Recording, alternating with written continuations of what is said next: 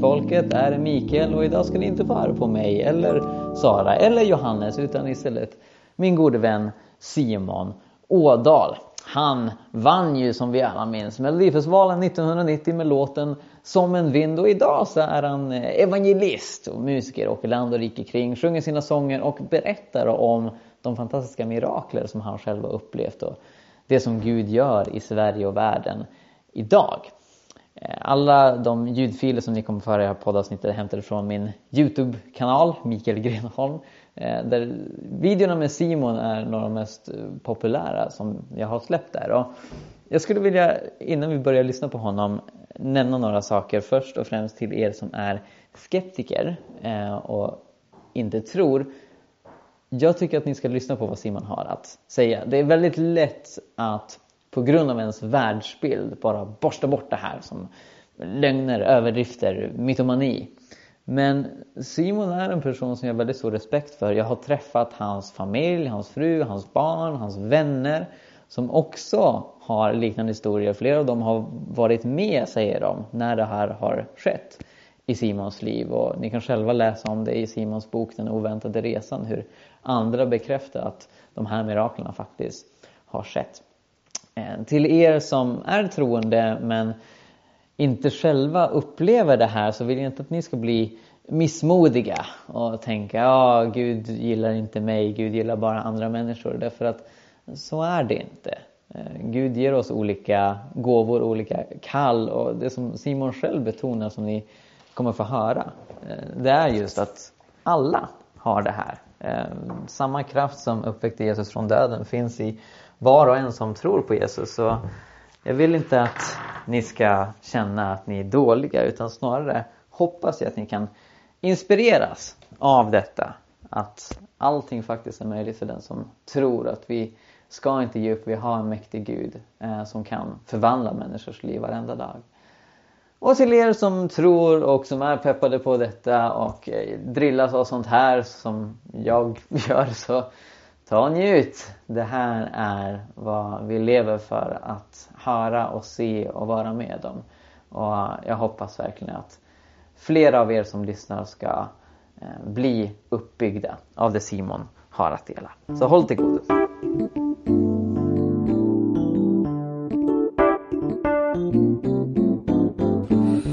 I vissa fall så, så har det bara varit sådana här man behövt säga små ord. Så här. Jag gick förbi en gubbe i, ja, det var i södra Sverige. Så fick jag säga, svaret är Estland, sa jag.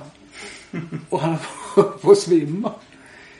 Då hade han ställt fråga typ så här, jag kommer inte exakt ihåg, men han hade bett till Gud någon minut innan. Vart ska min satsning på hjälpsändningar gå? Estland, Lettland eller Litauen? Mm. Så kom jag förbi. Svaret är Estland.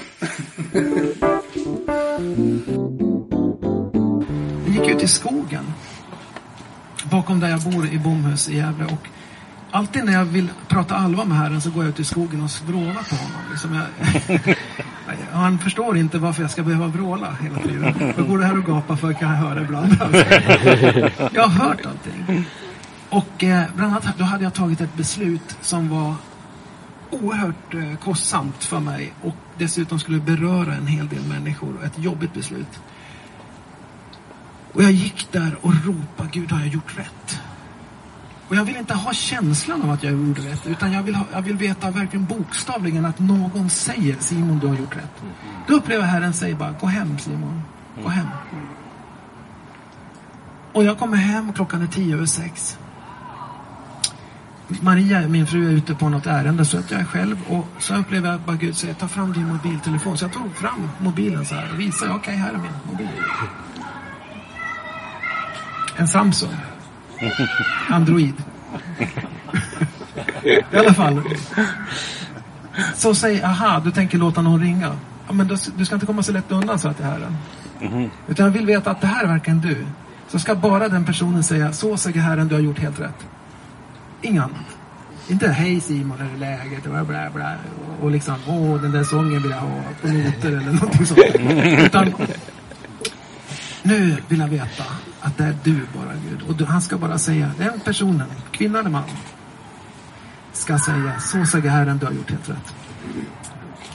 Och jag lägger ner min mobil så här och jag visste det skulle ske. Jag gör inte det här hemma om ni inte har tilltalat om det för då får ni vänta, det kan jag säga.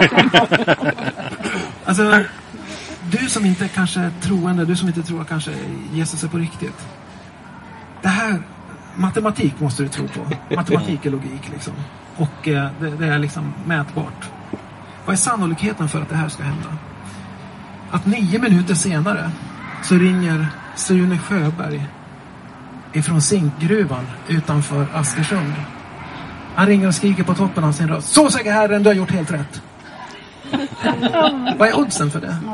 Att Sune Sjöberg, samma kväll, av alla år, av alla dagar, av alla stunder, ska jag ringa min mobil, min, mitt mobilnummer, den här, alltså kombinationen av mina siffror då, mitt mobilnummer, och säga den rätta kombinationen av bokstäver dessutom, som jag har. Hänger ni med? Att chansen på drömvinsten måste ju vara skyhögt mycket högre att än att en människa ringer och säger exakt den kombination när jag begär av Herren. Så berättar Sune att han var på väg till ett bönemöte. Precis när han sätter in nyckeln i tändningslåset så kommer helig ande. Och Sune börjar gråta. Och så upplever han att Herren säger ring Simon Ådahl i Gävle och säg bara. Så säger Herren, du har gjort helt rätt. han, var, han var noga i instruktionen alltså. Att, säg bara. Så säger Herren, du har gjort helt rätt. Det här har ateister väldigt svårt att förklara. Hur ska man kunna förklara en sån här grej? Rent matematiskt så går det att räkna ut alltså vad är oddsen för det? Det, är, det måste vara en inte en biljondels, inte ens det va? Det finns inte. Om du tänker dig kombinationen, alltså dagar på året, tid på dygnet, månad, eh, det, det ska vara... Visserligen dröjde det nio minuter. Undrar vad Herren höll på med i nio minuter. Visst är det coolt?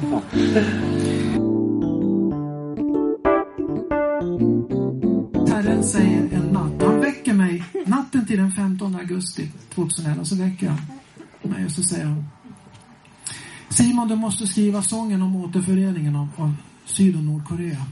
Aldrig Lägg av, så jag. Fatta vad spekulativt det är liksom. Du ska göra den här, det ska jag inte alls. Alltså, lägg av, så jag. Kolla på mig, Gud. Kolla! Tycker du att jag ser ut som en korean kanske? Då hände någonting som jag aldrig var med om förr. Gud började sjunga. Har ni hört Herren sjunga någon gång? Vet ni vad han sjöng? Han sjöng så här. Den som går med Gud kan ändra på nationer. Den som går med Gud kan påverka miljoner. Text som jag själv har skrivit kastade han i ansiktet på mig. Det kom från ingenstans så började han sjunga den där. Och så säger jag bara, om du har skrivit det här så ska du stå för det också. Så det var bara att sätta sig och skriva. Så jag ställde mig upp, satte mig upp och så skrev jag I'm gonna pray for Korea. Så ringde brorsan min Frank och, och precis då hade Herren ordnat så jag skulle precis till Örnsköldsvik och spela in. Så vi spelade in sången och vi skickade den till Sydkoreas skivbolag. Och ingen av dem ville veta av den. De sa att vi kan inte släppa det. De var jättesnälla men de sa att det här kan vi inte släppa. Då sa jag, okej okay, Gud, titta nu. Jag lyssnar ju på dig och kollar nu. Ja men lugna dig, säger jag. Jag har en annan väg. Okej, okay. då har du en annan väg. En månad senare så får jag ett mejl ifrån en kvinna i Småland. Då står det så här. Jag är med i ett internationellt bönenätverk som heter IPC, International Prayer Council. Och titta nu, den 15 augusti gick de ut med det här. Prayer call, prayer alert. Vi måste be för Korea. För diktatorn har bara typ 100 dagar kvar att leva, stod det. Han dog ju sen i december. Och då tänkte jag, men snälla någon, det är ju samma datum som Herren väcker mig. Så jag skrev bara, titta vad Gud gav mig för sång. Den 15 augusti. Och så skickade den på en mp3-fil till IPCs kontor i New Mexico i USA. Nästa dag så var min mailbox full. We want your song. Can we use it? Yes. Tio fingrar yes.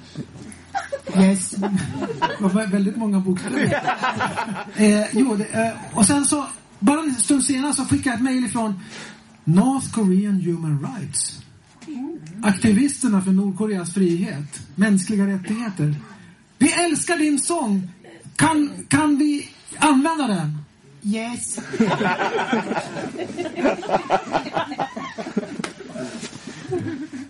Och sen en till aktivistorganisation. Stop genocide in North Korea now. Can we use your song? Yes. Och jag fattar ingenting. Vad är det som sker? Vi vill, vi vill använda din sång den 9 december. På en jättelika demonstrationer i Central Park i New York, i London, i Tokyo, i Seoul och i eh, eh, Berlin. Plötsligt hade jag en sång som var över hela världen. Och människor samlades i demonstrationer för Nordkoreas frihet. Jag bara röst, tänk vad Gud gör.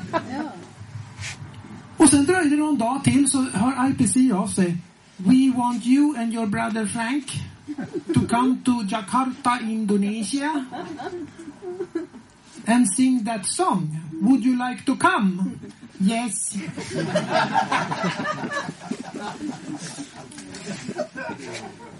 Då frågar vi vad, vad är det för ställe? Det är världens största bönemöte ever. oj.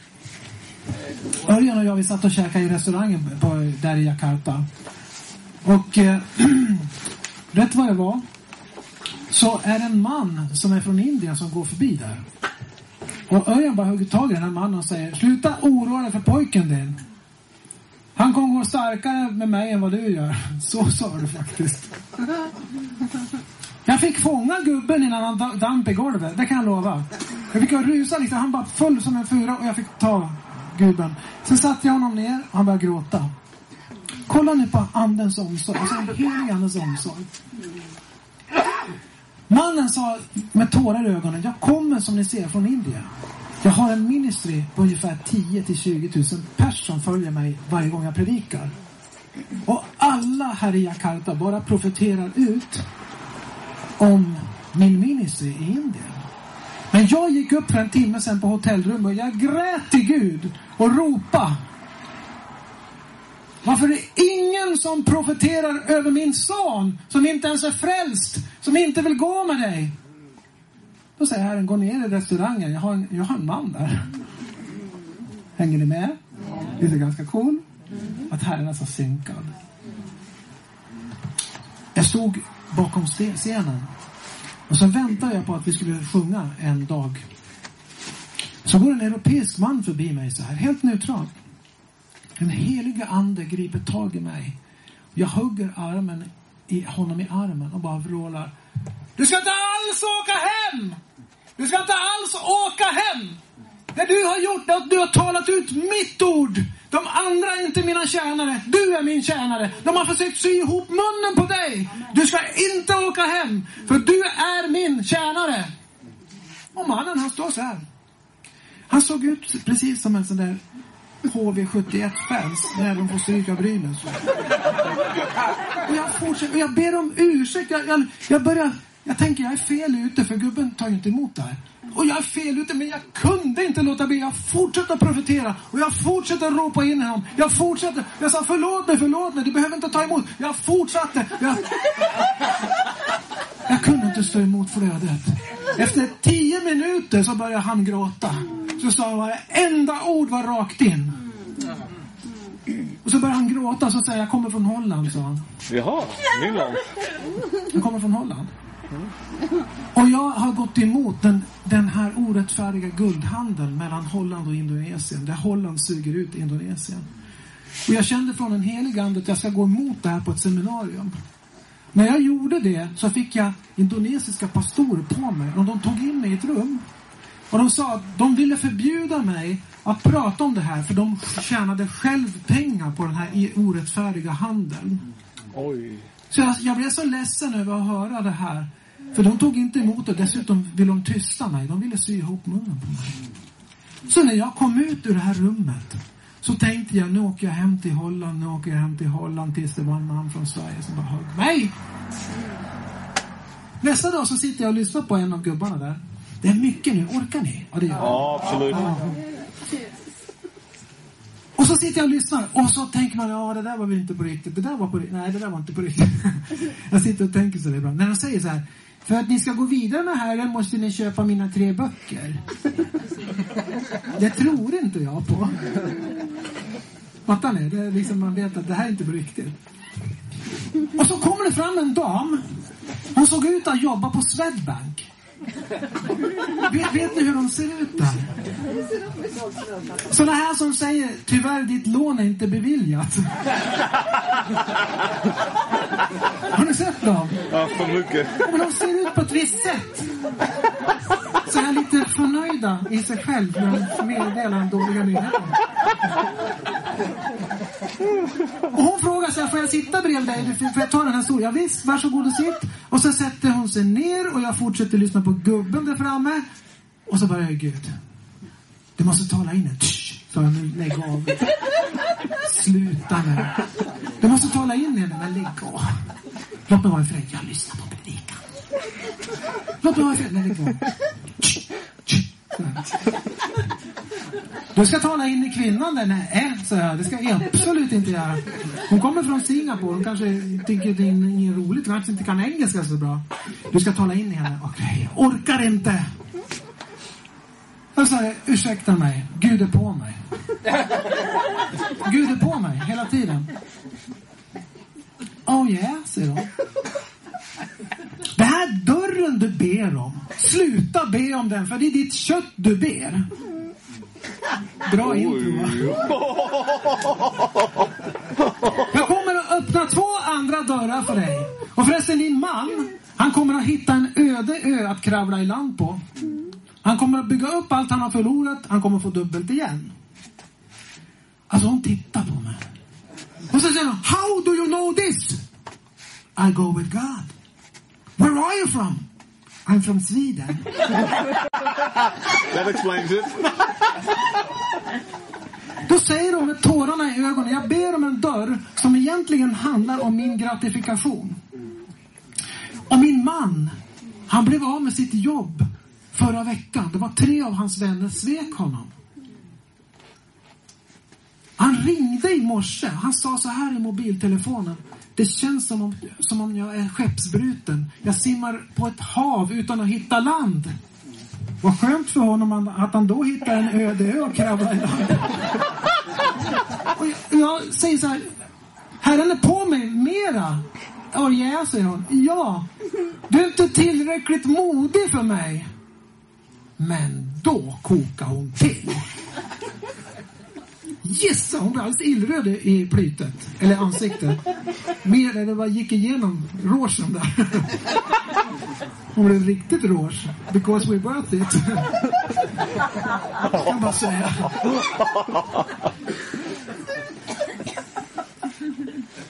Och så bara, vadå? Skulle inte jag vara tillräckligt modig för Herren?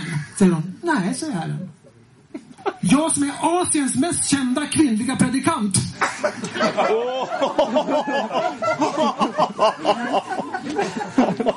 Jag hade alltså Asiens Linda Bergling bredvid mig. Jag predikar för tiotusentals människor i kyrkan. Skulle inte jag vara tillräckligt modig? Nej, säger Herren. För när du stod där på the supermarket så struntade du i att tala in mannen som stod bakom dig. Jag talade tydligt till dig om honom. Sen när du stod på McDonalds, då var det kön, kvinnan i, i vänstra kön, nummer två framifrån. Du talade aldrig in i henne fast jag sa till dig hur mycket som helst, du är inte tillräckligt modig för mig, säger Herren.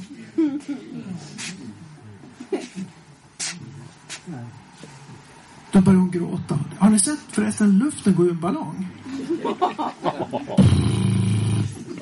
Så lät det ungefär. Ja, symboliskt.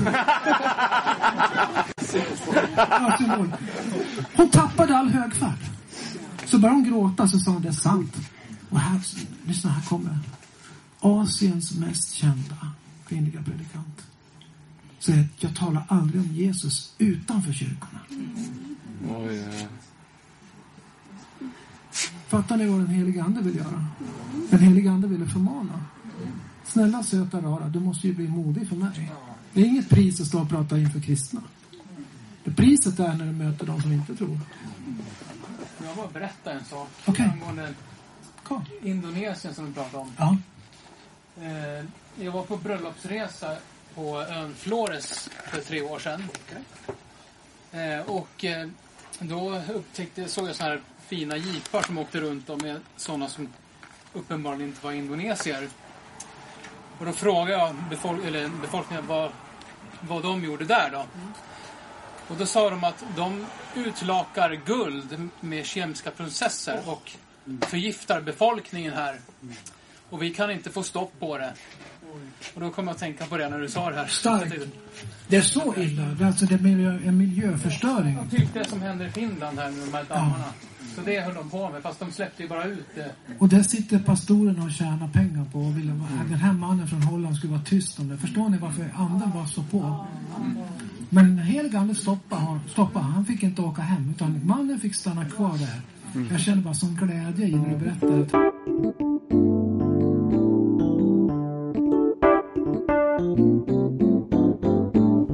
Det som är hemligheten med hela, alltså jag fick ett helt nytt liv 2001. Jag fick ett helt nytt liv med Herren. Jag trodde inte att det var så starkt att gå med Gud som det var. Och ändå har jag varit med så många år. Alltså hela mitt liv ändrades totalt. Och nu ska ni peka på mig allihopa. Alla, alla pekar på mig nu. Så, peka på mig. Kristna brukar vara bra på att peka finger. Så kom igen nu. Han har inget mer än oss. Vi tar det om igen. Peka på mig då. Fram då. Han har inget mer än oss. Vi är alla lika inför Herren. Där har ni det. Det finns inga andliga superstars.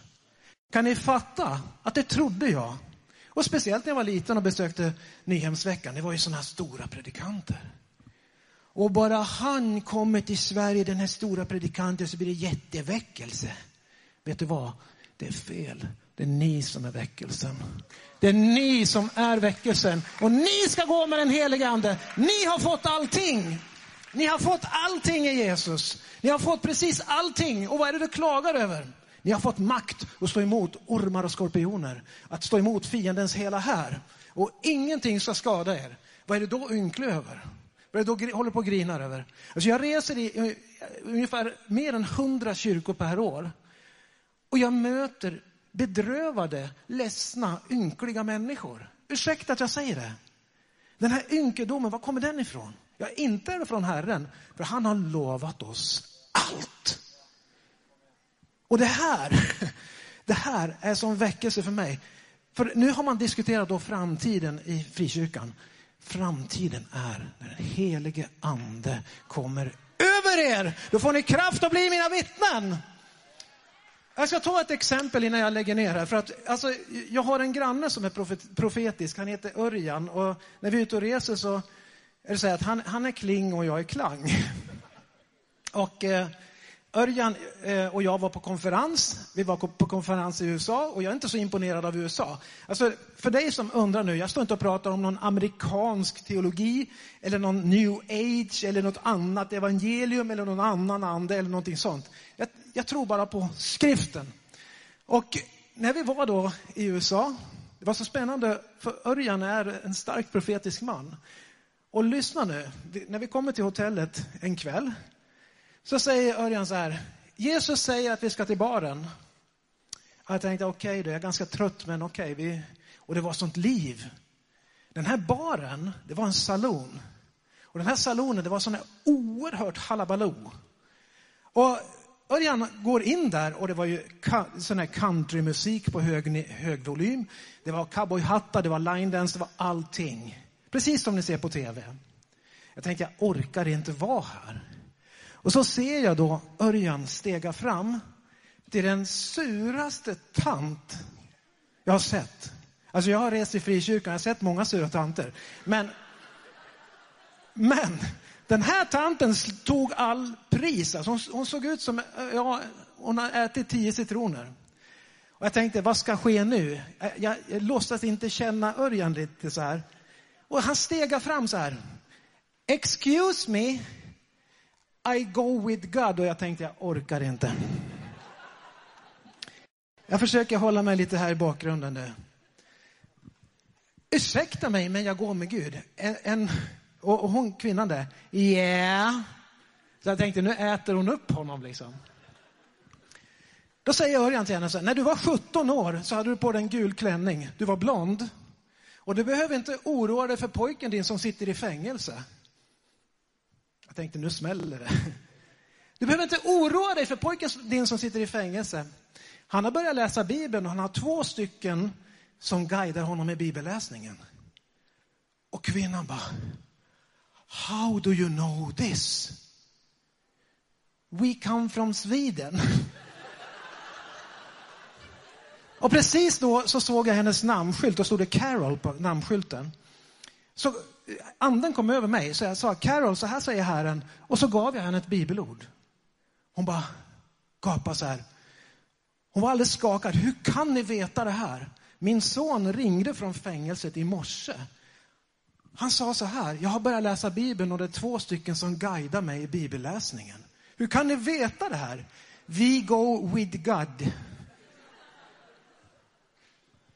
När Carol avslutade sitt skift så sprang hon hem, tog fram sin barndomsbibel och slog upp God, if those crazy Swedes are for real, show me a sign. Så öppnade hon bibeln. Och precis där tummen hennes var, där var det en bibelvers som jag hade fått profetera för henne i baren. Så hon springer tillbaka till hotellet och säger till allihopa som jobbar på hotellet, those crazy Swedes, they go with God. Och vi var ju på konferens och vi visste ju ingenting. Så när jag, alltså, kom, kling och klang, kom tillbaks till hotellet. Så kom jag innanför dörren där. Så är det en tjej som niger så här. Jag tänkte, det kan ju inte vara till mig och niger liksom. Så jag vände mig om. Det var ingen där. Hon neg. Hon neg åt mig. Sen gick vi vidare och så kommer trädgårdsmästaren på hotellet och han bockar. Vad som händer, sa jag. Vad som händer? Vadå, de bockar och niger för kling och klang, det är ju inte klokt. Då säger Örjan, nej, det är Carro som har berättat. Jesus säger att vi ska till baren. Okej, okay, tänkte jag, då går vi till baren. Och det var samma halabaloo, samma eh, line dance, samma cowboyhattar och countrymusik. Men när Carol fick syn på oss, då släppte hon ölpumpen, sprang runt bardisken och kastade sig om halsen och bara skrek, jag har tagit emot Jesus! Jag har tagit emot Jesus! Precis när hon står där och grinar och gråter så kommer hennes kollega förbi. Och kollegan, jag hann läsa att det stod Maggie. Maggie var en yngre, mycket gladare kvinna. Så sa jag så här, Maggie vill du också ha Jesus? Yes! Och kolla nu, hon la ner ölbrickan så här och så gick hon ner på golvet och sa. Har ni sett en servitris göra så på ett dansgolv? På jobbet. Hennes jobb. Vill du ha Jesus? Yes, I want Jesus, säger hon. Så vi får be henne till frälsning mitt där på dansgolvet. Och de slutar ju dansa. De, What's happening? What's happening? What's happening? It's a re revival meeting. What, what is this? What is this? Och så får jag profetera. Alltså, du måste gå in i den där byggnaden eh, uppe på kullen, den här kyrkan uppe på kullen. För att det är så här att Herren har någonting för dig just när du går in i byggnaden. Men jag vill inte gå med i den församlingen. Nej, gå inte med i den församlingen, men gå in i byggnaden. Och jag kände det var konstigt att jag profeterade så för henne. Tre månader senare så vågade Maggie gå in i byggnaden. Pang blev hon hel i sin axel när hon kom innanför dörren. Ja, ni får säga halleluja också. I alla fall, när Maggie st står där på knä på dansgolvet, då kommer hennes pojkvän in. Pojkvännen. Tror ni han kokade? Han bara skrek, vad håller ni på med? Vad är det här för någonting? Vad är det här? Är ni kristna? Vad håller ni på med? Varför, varför står Maggie på, på, på knäna här och gråter? Vad är det ni gör? Och han stod och pratade med Örjan, alltså min granne. Örjan bara tog emot så här. Så efter en stund så säger Örjan så här. Du verkar bitter. Då säger han, gå till min kompis, han är professor i bitterhet. Så jag fick den här mannen över, jag ser bara en stor mun som skäller så här. Och så säger jag, vad heter du för någonting? Jag heter Steve, säger han. Jag har också varit bitter. Och så berättar jag om min bit, vägen ut ur bitterhet. Och förresten, jag sänder dig till Afrika! Vrålar jag till Steve. Och jag tänkte vad det som tog åt mig. Och han stirrade på mig som jag kom från Jönköping, alltså, jag lovar.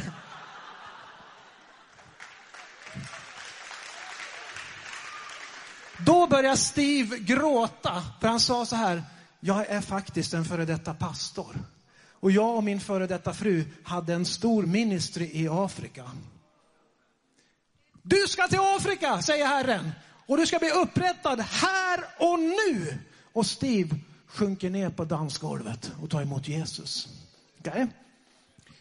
Och eh, 2000, det här var november 2009. I februari 2010 så åkte Steve till fem länder i Afrika. Visst är det coolt? Det blev ett sånt bönemöte inne i dansgolvet. Inne där inne, eh, och vi var tvungna att flytta ut till foajén. Och det blev ett sånt flöde och Steve bara hittade Jesus, relationen med Jesus igen. Och så säger han så här, jag vill ge er pengar. Nej, vi ska inte ha några pengar. Jag tänkte, det är typiskt USA liksom. Vi ska inte ha pengar. Nej, säger Stig, den heliga ande säger att ni ska ha pengar. Jag har hit med stålarna. Ja, visst, om den heliga ande säger, då finns det en plan och en tanke. Och så skulle vi skiljas åt. Och så hör vi en röst bakom oss. I want Jesus too. Och så är det nattreceptionisten. Hon ville bli frälst. Och Örjan säger, Steve, lägg dina händer på Cecilia, stod det på hennes skylt. Lägg dina händer på Cecilia. Och när Steve, ja, han som var bitter för någon timme innan, när han lägger händerna på henne så börjar han profetera rakt in i hennes liv. Fattar ni vad fort det går? Det går så här fort när Herren, och den heliga Ande kommer. Va? Så hon tar emot Jesus där i foajén. Och precis när vi ska gå till vårt hotellrum så säger Örjan, Jesus säger åt mig att det är Cecilia som ska ha pengarna. De där pengarna som Steve gav. Okej, okay, här är stålarna. Jag gick bara och låste upp. Och Örjan går tillbaka till receptionen och säger, Jesus säger att det är du, Cecilia, som ska ha pengarna. Då börjar hon gråta och säger det här är bara Jesus. I morse så bad jag till Gud om den här summan. Om den här summan. Jag har inte en dollar kvar att leva på under hela november. En månad och jag har ingen mat. Okej, okay. nu utmanar jag dig idag. Hur kan ett sånt här väckelsemöte komma till stånd? Genom fina ord, genom vackra predikningar, genom liturgi och klädkod, Sorry att jag bara känner. Genom den heliga ande kommer det till stånd. Genom den heliga ande så är det möjligt. För det som inte människor kan göra, det kan hjälpa den göra. Och ni ska be om att ni kommer i funktion med den heliga ande. För annars har vi ingen framtid alls.